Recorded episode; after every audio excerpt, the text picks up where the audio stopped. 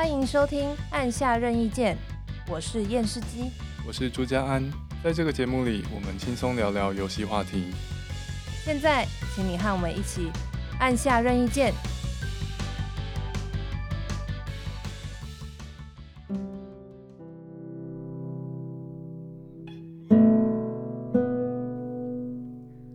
天呢，我们要讨论一个令人兴奋的话题了。你这么高兴，实在让我觉得有点不对劲。真的吗？为什么？我们今天要来聊，通常一个玩家在游戏里面最常做的事情，就是杀人。好像过于开心。几乎你玩每个游戏里面都有失去生命的桥段啊，至少多数动作游戏是以这个为主要玩法，嗯、就是你杀害各式各样的生命，有些是你的敌人，有些是动物，有些是有些是怪兽。当然说你你玩的时候，你玩的时候你会觉得说哦，杀害这些东西通常是一件蛮爽的事情，嗯，因为这是你的游玩动作战斗游戏的游玩驱动，没错，你真的很开心哦。对，但是一方面我们也知道，我们并不是有什么反社会人格，觉得怎么知道呢？哎、欸，你怎么知道你没有反社会人格？我怎么我怎么知道我没有反社会？因为好 知无其耻，好。如果我真的是反社会人格，我就不会那么结巴哦。哦，是这样吗？好，我我讲真的，说我出去逛街干嘛的，在路边如果看到有人乞讨，嗯，然后如果我不理他，或是看到有什么慈善单位要求捐款，我不理他走过去，我都会觉得良心不安。所以你想要表达你是一个有良心的人？我是想表达我罪恶感哦。然后反社会人格应该不会有罪恶感哦。是吗？是。我去找个资料，这个资料是从卫福部网站上面提供的，对反社会人格的说明。嗯、我自己不是这方面专家啦，所以跟大家分享一下，说反社会人格障碍是一种人格障碍，它是一种类型，然后它通常有一些特征，这些特征是它缺乏一般道德正常人类会有的一些心理状态，比方说他没有社会责任感，没有道德观念，不会恐惧，没有罪恶感。没有真实或真正的感情，通常也不会觉得自己需要悔改。你可以想象说，反社会人格照上面的模写，它是缺乏了那些常见的道德情绪。情绪哦，对，道德情绪，道德情绪。人要做道德的事情，嗯、就说我们不做坏事，或者我们偶尔做好事，大部分是情绪驱动的。哦，不做坏事是我觉得那很不 OK 啊，那很令人令人发指，很可耻，不做。对，然后做好事是说，哦，这个事情如果我不做，我可能会觉得自己很不 OK，会内疚，这些都是道德情绪。所以照这个说明，反社会人格是缺乏某些道德情绪，导致他缺乏动力去做一般人会做的事情。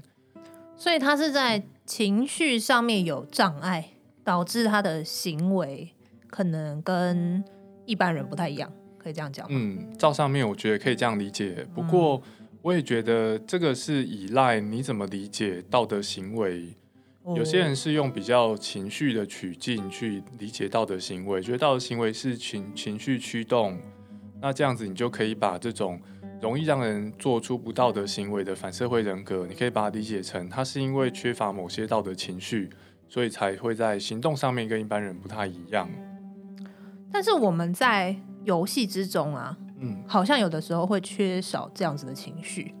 对啊，嗯，我们在我无法想象我在社会当中伤人哎、欸。对啊，实际上我好像没有跟别人打过架，哎、欸，连肢体冲突都没有。小时候也没有吗？跟兄弟姐妹在那边扭打之类的？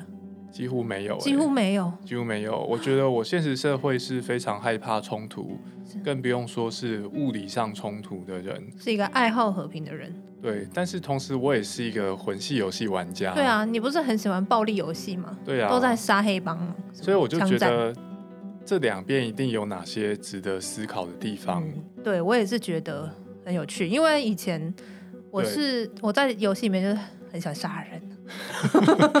你从今天 今天 podcast 一开始就处于兴奋状态，兴奋。我在玩 GTA 的时候，还会爬到高建筑物上，比较高的建筑物上面，然后拿狙击枪射那个民众，这样子。然后那时候我就会一边做这种事，一边在想说，我是不是反社会人格啊？哦，你真的会怀疑哦。嗯，所以刚刚朱家安解释之后，我现在就比较安心哦。现现在我没有，但这也是我很想要来聊的一个问题啊，就是说，为什么我们在游戏里面杀人啊，或做一些这种真的很暴力啊、很血腥的行为，其实会觉得好像没有什么罪恶感，没罪恶感哦。嗯，就是说杀杀了这么多人。像玩二零七七一关打下来，路上地上都是尸体，嗯，嗯，好像也不觉得怎么样。这这是这是我们的问题吗？我们真的有一些人格上的障碍，还是说是游戏本来就是不想让我们有罪恶感，或是说哦，是不是一个设计的结果？这是设计的结果，还是说我们是理智上知道这是假的？原来如此。最简单的解释就是，只要这个杀人不是真的杀人，是模拟杀人，我们就不会有罪恶感。嗯。另外一个解释是说，这个模拟杀人之所以没罪恶感，这是因为它是被设计成不让你有罪恶感。换句话说，游戏也可以设计成让你有罪恶感。对，因为我有的时候也会有罪恶感。嗯。哦，像什么时候？所以我就觉得蛮妙的。像什么时候吼有罪恶感的举例吼，像是。在二零七七啊，嗯，路上有的时候会看到一些帮派在挟持一些人质。对，这些帮派通常你扫描他都可以看到他的犯罪记录，然后都是通缉犯。那有的时候是他们正在进行犯罪行为，例如说他们正在抢劫啊。对对。那我就想说啊，我来主持正义。嗯哼哼。结果一开枪，我就打到了被抢劫的人。靠，超衰的。然后他就死掉了。嗯。那我那时候就说啊。对不起，我就很会，我会真的就是很会真的内疚，不很对，我会不自觉的，甚至就是讲出对不起三个字。哇，嗯、你好好有良心的玩家、哦，对啊，因为我就觉得说我是要救他，我不是要打他，结果打到他就觉得很拍谁这样子。如果是我打到人质，我的感觉都是感觉要被通缉了。那对，然后就是又要被通缉了，先跑再说，警察来追你，很烦，这是很烦。但是实际上我也会。除了烦之外，我也会有一种，就是我我我其实没有想要伤害他，可是我还是打到他这样。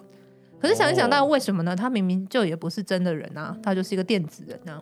对。再来就是说，呃，例如有一关要二也是二零七七，有一关我们要入侵那个荒坂，这是一个企业。哎、欸。荒坂企业它的一个仓库。对。那这个仓库里面就有很多保全嘛，嗯、我也会对于要直接进去把他们全部杀死，或我也会觉得有一点。怪怪的哦，因为我就觉得我只是可能我只要进去偷个东西或破坏一些什么的，好像也没必要把路上遇到的人都杀掉。而且他们也没干嘛。对，重点是他们，他们来上班而已。对，他们是因为他们就是来当保全的人，他们不是帮派分子。来上班就被你杀了。对啊，然后还有哦，像我们有去年聊到那个《最后生还者二》嘛，嗯，嗯呃，里面有是有一个敌对的角色叫做艾比。可是后来你也可以扮演这个敌对的角色艾比，嗯，那这个艾比中间会跟以前会跟他自己的伙伴起冲突，然后他们就反目成仇这样子。对，那游戏会强迫你扮演艾比杀他以前的队友。哦，这个部分我也觉得我很不舒服。嗯嗯，那个剧情我记得是说，艾比因为一些机缘，所以开始开始追求了跟他的队友认同的不太一样的目标。所以在一些任务当中，他的队友是阻挠他、阻挠他的角色这样。对，就是他们有一些价值观冲突。对。可是那个部分，我一直以为，毕竟他们以前是队友的关系嘛，所以他可能可以使用一些，例如说击晕呐，对，或是什么勒晕之类，就不用全部杀死。嗯。可是好像没有办法这样哎、欸。就是如果我是想要都潜行，然后不把他们杀掉的话，那那关变得超难过，很困难。就像是那关就是设计成让你大杀四方会最容易过关，啊、感觉是这样。对，好，总之你你那样子过，心里有罪恶感，有罪恶感。嗯，然后还有另外一个情况是，人虽然不是我杀的哦，但我还是会有罪恶感。就是在巫师山里面啊，嗯嗯，巫师山里面的很多支线，嗯。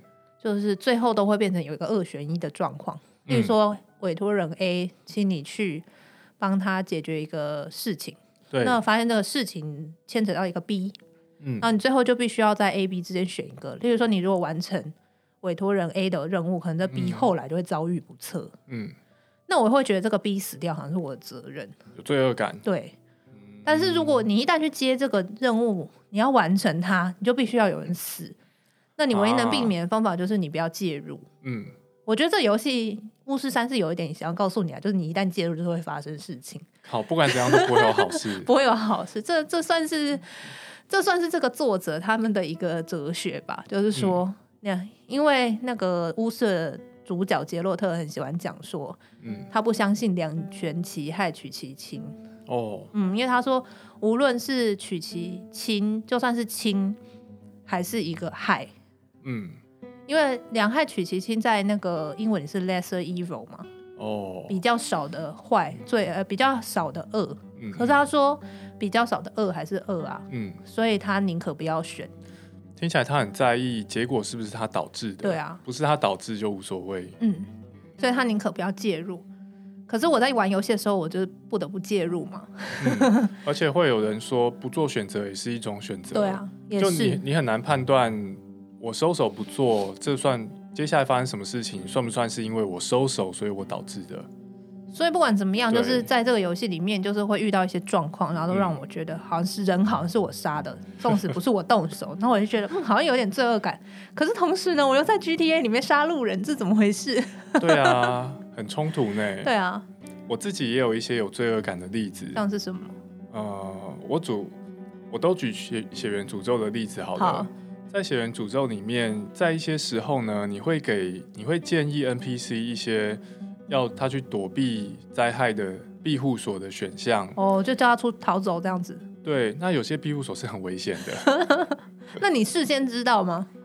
如果有看攻略就会知道。哦好哦。对，啊，你如果没看攻略的话，你就会想说，哦，这个人什么什么状况啊？不然去那边好了。嗯。那事隔多年，你再回到那个地方。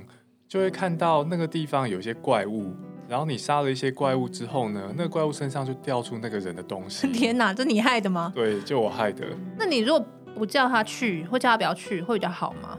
还是一样会死？看你在不在乎他。哦，对，可以有好结果，嗯哼，有稍微比较好一点的结果。哦，还有另外一个例子是说，游戏里面有一个玩家通常蛮喜欢跟尊敬的角色，叫做乌鸦猎人艾琳。嗯哼，乌鸦猎人艾琳，你跟他的对话选项，如果你都选得很正常的话，他最后还会是还是会是悲剧结局，但是不会是玩家的错，哦、而且玩家已经尽力帮助他了，所以呢，他还是会蛮惨的，他还是会蛮惨的，但是不是你害的，但不是我害的。哦，而且他最后会感谢玩家，但他还是死了之类的，对，他自愿把 自愿把一些重要的东西托付给玩家，哦，算是某种猎人遗志的传承，嗯哼。不过呢，玩家也可以选择在游戏早期就把它杀掉。啊，那这样对他比较好吗？看你的游玩游玩策略。OK，如果你想提早取得一些东西的话，嗯，提早把它杀掉，然后就提早拿到。要把它杀掉蛮不容易的，因为他很强。所以是因为他很强，所以你觉得蛮不容易，还是因为心情上面会不想杀他？因为他很强，所以蛮不容易的，而且杀到他之后，心里会有罪恶感。哦，真的哦？为什么？啊，因为你玩。前面玩过几轮，知道他是这个游戏里面少数还 OK 的人哦，然后就觉得为了要他身上的东西把他杀死，觉得心情不太好，这样子。对啊，就算我是下定决心说好吧，我这一轮就是要这样玩，所以这个东西我必须提早取得，没其他选项。就算是这样子，把他杀掉之后，心里还是觉得不对劲。好，所以我们刚刚聊的是。有罪恶感的情况嘛？对，听起来大多是因为有一些剧情的关系嘛，嗯、或是说，哎、欸，其实也不一定，因为像荒坂那个也好像也还好，而是说跟玩家就是对我们来讲，好像没有必要做这件事，但被逼迫去做，然后觉得这些人死好像不应该死之类的，所以会产生一种罪恶感。有剧情让你让你有理由不杀那些人，嗯，而且这个理由是剧情里面的理由，或是剧情里面没有理由，嗯、可是。应该是说剧情里面没有你非杀这些人的理由，嗯，而是游戏推进必须要这样做吧？我觉得有点像是这样。哦，原来如此。例如说像那个艾比的情况好了，对，剧情只有说，反正他现在在遭遇了一些敌人，嗯，可是是因为关卡设计让我不得不杀他们嘛，对不对？嗯，理论上如果我超强，我超强潜行者应该是可以不用杀他们，嗯，因为这个剧情上没有强迫我杀吧？对，我觉得好像可以这样分开来看。原来如此，但是这个我们没办法证实啊，因为我目前也还没有遇过什么玩家是在那一段完全潜行，然后一个人都不杀而离开的。嗯，前面我们在讨论《最后生还者》的时候，有讨论游戏有没有提供玩家在剧情内部可以说得通的理由，去做一些你过关的时候做的事情。假设剧情给你的设定是说，你过关杀的人都是罪无可赦的超级恶棍，那你杀起来就很爽快。嗯，但这个完全是叙事上的理由，哎，这个并不是那什么游戏性上面、游戏性上面的理由。呃，什么叫游戏性上的理由？哦，游戏性上的理由就是你刚刚讲那一种，必须杀才能过关。哦，我了解了解。或者说，如果玩家觉得说，哦，这个敌人等级太高了，没办法杀，这个也算是游戏性上的理由。所以线性的游戏比较容易会有游戏性的理由啦，因为非线性游戏你就绕过就好了嘛。哦，有很多选择哦。比如说开放的地图，嗯、我就不要去那里，基本上也不用遇到这个事情。嗯。可是如果像顽皮狗的游戏，你都是一条打通关，这样子打打打打到尾。对。那你这边如果不杀一些人的话，你其实也无法过。嗯，对啊。所以我在想，会不会是说？如果剧情或叙事有提供玩家正当理由去杀人，那你罪恶感就会降低。嗯，在应该是说在线性游戏上必须要这样做了，嗯，或者玩家会没有办法继续玩。对。那另外一个方式，就是现在我们在讲都是剧情设定上如何让玩家觉得自己杀人心安理得。对。但还有另外一个方式，你其实完全不需要用到什么剧情说明之类的，欸，你只要让这个。敌人不像人就好了，嗯嗯，让人变得不像人。欸、像这样怎么做？像无双系列。啊、靠！如果你玩过无双系列，哎、欸，就是就会知道那个敌人有多不像真人，呃、都被讲作是割草游戏的一个游戏了。无双游戏的特色是玩家以一挡百，嗯，你玩的二十分钟。打下来可能会杀掉一千两千个小兵，差不多。然后成千上百的连击杀敌数，嗯，不过那些小兵的 AI 都都呈现的很很白痴，对啊，都动作不多，看起来不聪明，然后通常动作也很迟钝，而且他们被砍到的样子就很像草，嗯、就歪一下腰，然后就死，然后会飞来飞去，对啊，飞来飞去，然后不会有血，做的不像人，嗯，不会喷血，嗯，然后打死之后就会从原地消失。没尸体，没有尸体，然后没有、哦、没有，也好像没有台词吧，只会啊啊叫这样子。嗯，所以你打起来就会觉得，哦，我好像在砍某东西，那些被我砍的东西好像不是人，所以就就不会觉得它是什么割草游戏。对啊，嗯，就感觉很像以前在玩什么挖矿游戏还是什么的，就是在那边挖山洞的那种感觉，触感上了。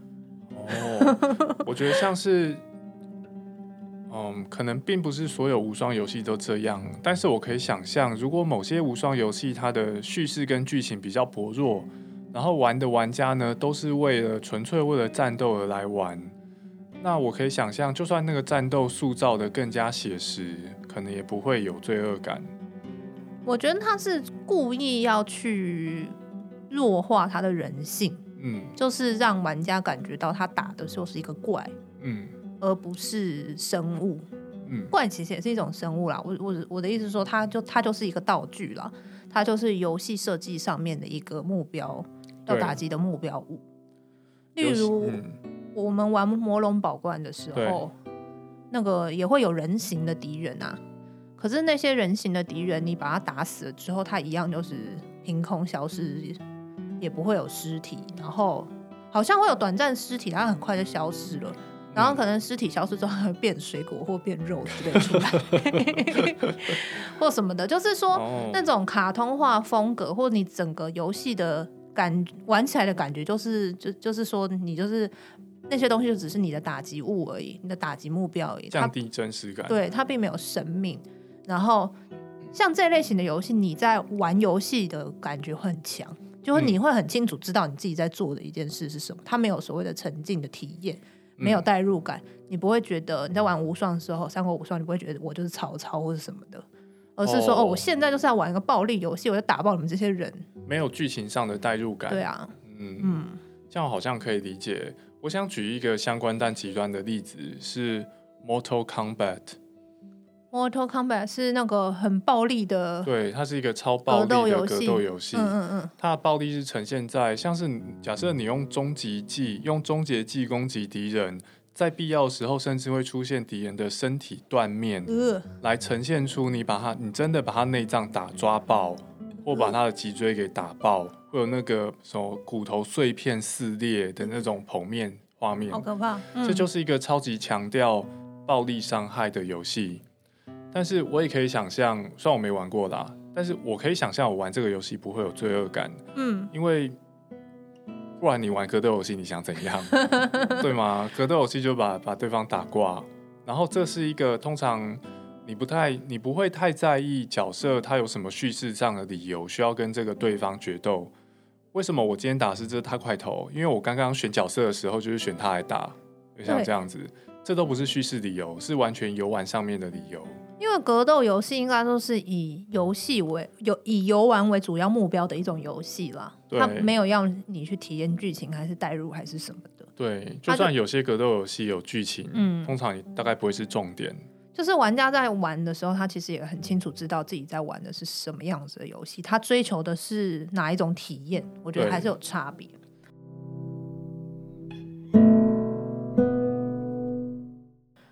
那刚讲格斗游戏是一种游戏类型，它会，它基本上是没有要给玩家什么罪恶感。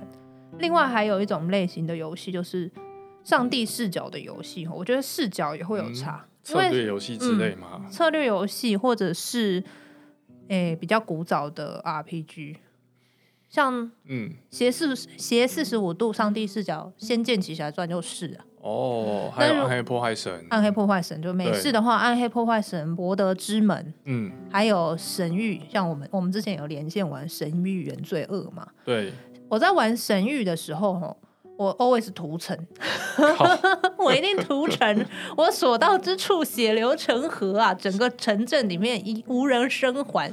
神域也是一个算，我觉得算是线性 RPG 啦，嗯，你走的那个会会过哪几张地图，还蛮确定的。那如果你是想要把所有东西跟等级经验值都全部拿光的玩家，你就会在离开这个地图的前戏，把地图上面可以杀的东西全部杀掉。没错，这个叫屠城。对，我就会把城镇里面所有的 NPC 全部杀光光，那包含、嗯、包含什么店店铺的老板啦，然后什么路人啊，就是有些真的就是很很纯路人的路人。对，然后就就全部杀光这样子。嗯。而且他们的尸体好像不会消失，哎，嗯，我没记错的话，然后就会是在就趴在地上，然后身还流着血这样，然后走过那个城，就地上都是血。靠！然后可完全不会觉得怎么样，哎，完 完全不想进去你走过那个城。可是就屠城的时候觉得很快乐啊，就是呀屠城耶这样。真的假的？我也有玩神域，我是没有屠城，我觉得屠城感觉很麻烦。不会啊，因为因为它战斗很好玩呐。哦，也是。然后你就会想说，哎，这个城市就是它的这种特殊的地形什么的，会想要在这边打打看这样子。对啊，反正我是蛮爱屠城的啦。你就是游戏里的反社会。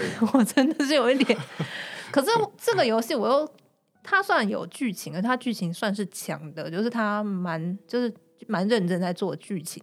可是我觉得斜四十五度角、上帝视角这一种视角游戏，它基本上都是会让玩家有一种我在玩游戏的感觉。哦，所以对你来说代入感没那么强，对，代入感杀人就比较不会有罪恶感。对，就是你会觉得我我是在玩一盒模型还是什么的，反正就是像在扮家家酒一样啊，嗯、就把这些人杀掉，其实也无所谓。那我问你哦，嗯、你玩神域有任何后悔或有罪恶感的时刻吗？好像没有哎、欸，对任何 NPC 跟他互动都没有，目前都没有。对耶，所以你也是一边玩就把所有对话过的人都杀光吗？呃，有没有到所有对话？好像反正能涂的我都涂了啦，应该是有吧。哦，反社会人格讲的非常的肯定。好，但我觉得可能跟那个剧情写的我不是很有兴趣也有关系啦。嗯、当然视角是一个，但如果说他的他的那个我就是对话或者是说剧情写的再更好一点，嗯、也许我会很有代入感，我就不会这样做。对，可是我。我确实对这游戏的剧情有点意见啊，就是我觉得他写的没有算很好，就是我觉得代入感不是很强。对啊，我就想说你是很在意角色扮演的玩家，嗯、那这种玩家如果要屠城的话，他心里大概蛮不情愿的。对啊，会想说这不像是我扮演这个角色会做的事。没有，我已经完全分开。我在玩那游戏的时候，就是剧情我都跳着看。好吧。然后我就只有想说，我什么时候可以打下一仗？好好玩哦，好想玩哦！换了武器，想试试看新武器，大概是这样子。真好，你你应该用这种态度来玩魂系游戏。其实是可以啦，好好回回去玩，回去玩。好，好，然后呃，刚刚是上帝视角的 RPG，对。那上帝视角，但还有更多，很有有一些类型，就是 always 上帝视角，例如说战即时战略游戏哦，非即时战战略也一样啊，就是回合制战略游戏。对。世纪帝国是即时制嘛？文明帝国非即时制，它是回合制的。这些游戏也都死超多人。对啊，星海争霸是即时制嘛？嗯。以前还有玩什么红色警戒这种的？嗯嗯。都死超多人啊，因为它战争游戏啊，搞不好一死就上百人。那你不会有什么感觉？哦、玩世纪帝国的时候，你有在那边想说什么？哎呀，敌人的骑敌人的什么剑士被我杀，我觉得很很罪恶嘛？好像不会、啊。你还要一个一个去挨掉？对啊，怎么可能嘛？对不对？死一个人是悲剧，死两百个人就只是数字。对啊，玩战争游戏的时候就会觉得这就是这就是一个游戏啊，这就是策略啊，或者是什么的。嗯，好像在下棋一样，就是我们在下棋的时候也不会觉得说哦，我把对方的皇后杀死了怎么样的。哦，就是你可能甚至也不会意识到你在杀人了。对啊，你你意识到，比方说你在你在推进某个战术，然后取得哪个地形优势，嗯，像这样子。嗯原来如此，所以视角会影响玩家如何理解自己看到的东西。对啊，嗯，因为如果是上帝视角的策略游戏，你也会觉得哦，我就真的像在下一盘棋一样。嗯，好，所以所以这些状况都是游戏设计，或者说游戏本身就是不希望玩家有罪恶感，认为罪恶感这件事情是没有什么意义的。对游戏来说，没有什么意义，不他没有特别要强调的部分。嗯。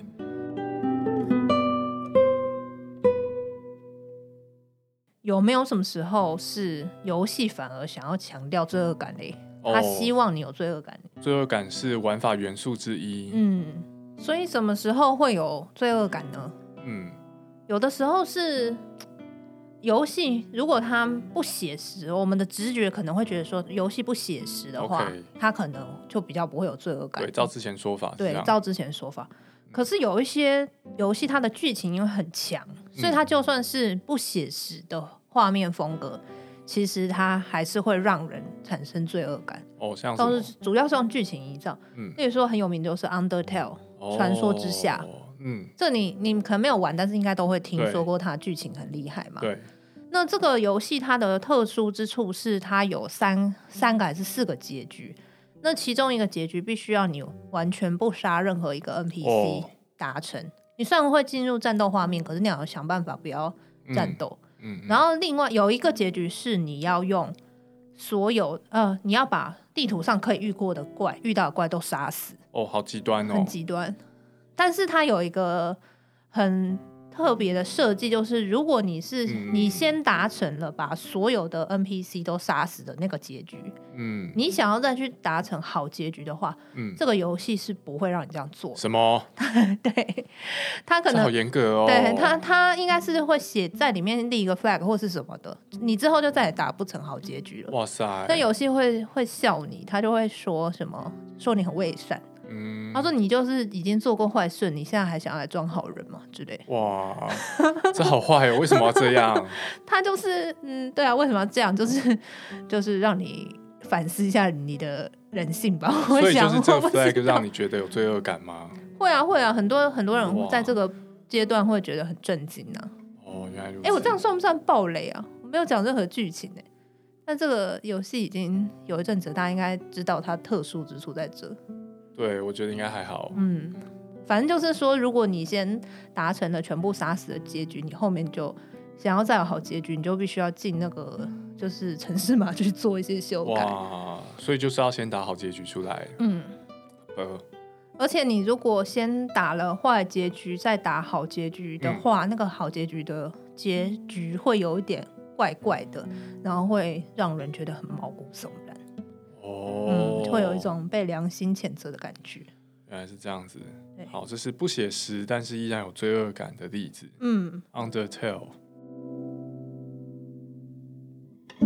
那像是如果说游戏它把它做的很写实后，人里面的人物就算是 NPC，他可能有自己的生活呀或什么的，你把他杀死，有时候会产生罪恶感。我觉得这也是，这是反映出了人现实的生活中，嗯，你有可能不想要杀人嘛，嗯，所以当电子人、电子游戏里面的人越接近。现实生活中真人的时候，哦，你的那种对你越多细节，那种你想要去把他杀死的那个欲望可能就会越低。嗯，尤其是如果这个角色跟玩家有很多互动，可能他是重要 NPC 啊或什么的，你到最后可能就是对于这个人的死亡，你会有一些呃，就是心心情上面会觉得很不好，就觉得如果把我要把他杀死的话。原来如此，嗯，因为这些认识带给玩家很多叙事上的理由不去杀嘛，嗯嗯，就他跟他跟角色认识，就是角色搞不好还认识他爸爸妈妈之类的，对啊，这种情况，对啊，嗯，那因为当代入感已经很强或沉浸感已经很强的时候，你就会真的以为这个人是好像是你的朋友，嗯，但仔细想想蛮蛮荒谬，他就是一个游戏里面的人而已。可是这就是代入感对我们做的事嘛，没错，对，玩游戏就是为了这个，对。但是，所以同理，如果说杀死这些有很有剧情，然后感觉跟玩家很亲近的 NPC，会让人有罪恶感。那所以路上没有讲话的 NPC，我们就比较不会有至少有程度差别。对，所以你会比较出来，就是感觉上好像说，哦，这个人是真人，嗯、即便在同一个游戏里面，就会有哦，好像是真人，另外一些人是道具人的这样子的感觉。嗯。可是因为就是因为这样，又会产生了一个所谓的罪恶感的矛盾。哎，怎么说？如果有一个游戏，他想要讨论的就是罪恶感这件事的话，OK，我就会觉得游戏其实并不是一个很好讨论罪恶感的一个载体。嗯、除了刚刚我讲的那个传说之下，因为它是指使用整个游戏机制，OK，来告诉玩家说你的杀戮所代表的意义。可是如果我们是在游戏一个很大的大型，可能通关二三十小时的一个大型游戏里面，嗯嗯嗯，然后想要透过主角去杀死某个人，然后来告诉你说杀人是不道德的这件事，我就会觉得有这样子的游戏，并不是去陈述这个观点的一个很好的载体。因为角色除了杀这个人之外，应该杀了其他成百上千人。对，我一直不愿意讲出这个游戏的名字，你可以帮我补充，猜猜看我想讲什么？好，我给大家五秒钟猜猜看，四、三、二，这个游戏呢就是《最后生还者二》。对。因为最后《生还者二》它围绕的一个主题就是不要复仇嘛，嗯，就是放下屠刀立地成佛。对，所以最后的结局也确实是女主角放弃了复仇。对，可是女主角在这个复仇之路上，其实她杀了超级多的士兵，就敌方的士兵啊、敌人之类的。那这些敌人可能就是因为他们是 NPC，没没有什么没有台词嘛，所以你当时在玩的杀的这个路线中路上。你可能也没什么感觉，因为反正他们就是一些电子人。嗯。可是到最后你要放下屠刀那一刻，你要面对那个人，哎，奇怪，这个人好像又变真人了，会有一种不搭嘎的感觉。对啊，那为什么我不能够杀我这个要复仇的对象？可是路上这些人也是人呐、啊，那这个人就是说他也是人，然后路上死掉的士兵也是人，那生命难道有轻重之分吗？嗯，会有点。类似这样子的矛矛盾感出现了。对，就是说这个游戏用不复仇当做游戏当中的一个重要价值，但是这个不复仇适用对象好像只有某个特定个人，嗯，那其他你杀掉的人都无所谓。但你可以想，我们可以想象说，如果最后生还者二的主要游玩方式真的就是逆中，或者它根本就是一个解谜游戏，然后你游玩过程几乎不需要杀人。那你前面讲的那个不复仇的寓意，我们应该就会觉得还算 OK。对，所以我觉得是整个游戏载体的问题，倒不是它主题的问题。对，经过一年的沉淀，因为这也是去年大概这个时间点发生的事哦。所以经过一年的沉淀，我最后觉得出的结论就是说，这个游戏类型它就是不适合讨论这个主题。我觉得枪战游戏还有第三人称射击游戏含一点点逆中成分，像是《最后生还者》这一类型的游戏，它可以去讨论别的议题，它不应该用来讨论复仇的议题，因为我觉得真的会很矛盾。就你要做什么都可以，但是不要叫玩家不要杀人。对啊，他可以用极乐迪斯科的方式来呈现呢、啊，或者是说，对，就像刚刚讲的，它可能就是一个纯解谜游戏。对，它里面碰到敌人都要用闪避或者是隐隐匿的方式去过。那这样子到最后，他面对自己的仇人，选择要不要杀对方的时候，这就很有说服力，嗯、就会可信。对，否则你在路上一路看到兵就是杀人，看到人就是杀，然后到最后他说：“哦，我的仇人我不杀。”这就是完全没办法说服、啊。就会觉得啊，为什么差他一个？对啊，啊，那前面死的人不就白死吗？感觉好像前面的人都是假人。那同样的状况，其实呢，也是有发生在二零七七里面。嗯，因为二零七七里面也是。在主角在跟这个荒坂企业去做对决的时候，嗯，呃，会跟其中的一个中型 BOSS 对战。那这个人是荒坂的一个重要的高层，嗯。那前面呢，要我们要打到这一关，这个是就是说我们要跟这个 BOSS 对战之前，我们当然就是一路上会打很多小兵嘛，对。因为大部分游戏不是都这样嘛，先打过小兵才打 BOSS。但是呢，我们又可以选择饶过这个 boss，嗯，就是你可以选择要杀他或饶过他，嗯，那为什么这个时候又要饶过他了呢？既然前面都已经杀了这么多士兵了，那这个地方就根本不用出现在选项嘛，就直接把他杀了不就好了？对，嗯，就觉得很奇怪，对啊，为什么这边突然又要又要做这选择？就是会有，就是说，当我们杀没台词 NPC 没有罪恶感的时候，我们就不应该再让。玩家杀死有台词 NPC 的时候产生罪恶感，因为这就会产生很大的一个矛盾出来。嗯，除非说我们本来玩家在杀死每一个小兵的时候，他其实都是有同样的道德的煎熬在自己的内心之中。嗯，否则有的对象杀死了会有罪恶感，有的没有，就是会很奇怪，玩下来感觉就是会很不连贯、不一致。对。战斗是主要玩法，但是又把这主要玩法呈现的，感觉有双重标准。嗯，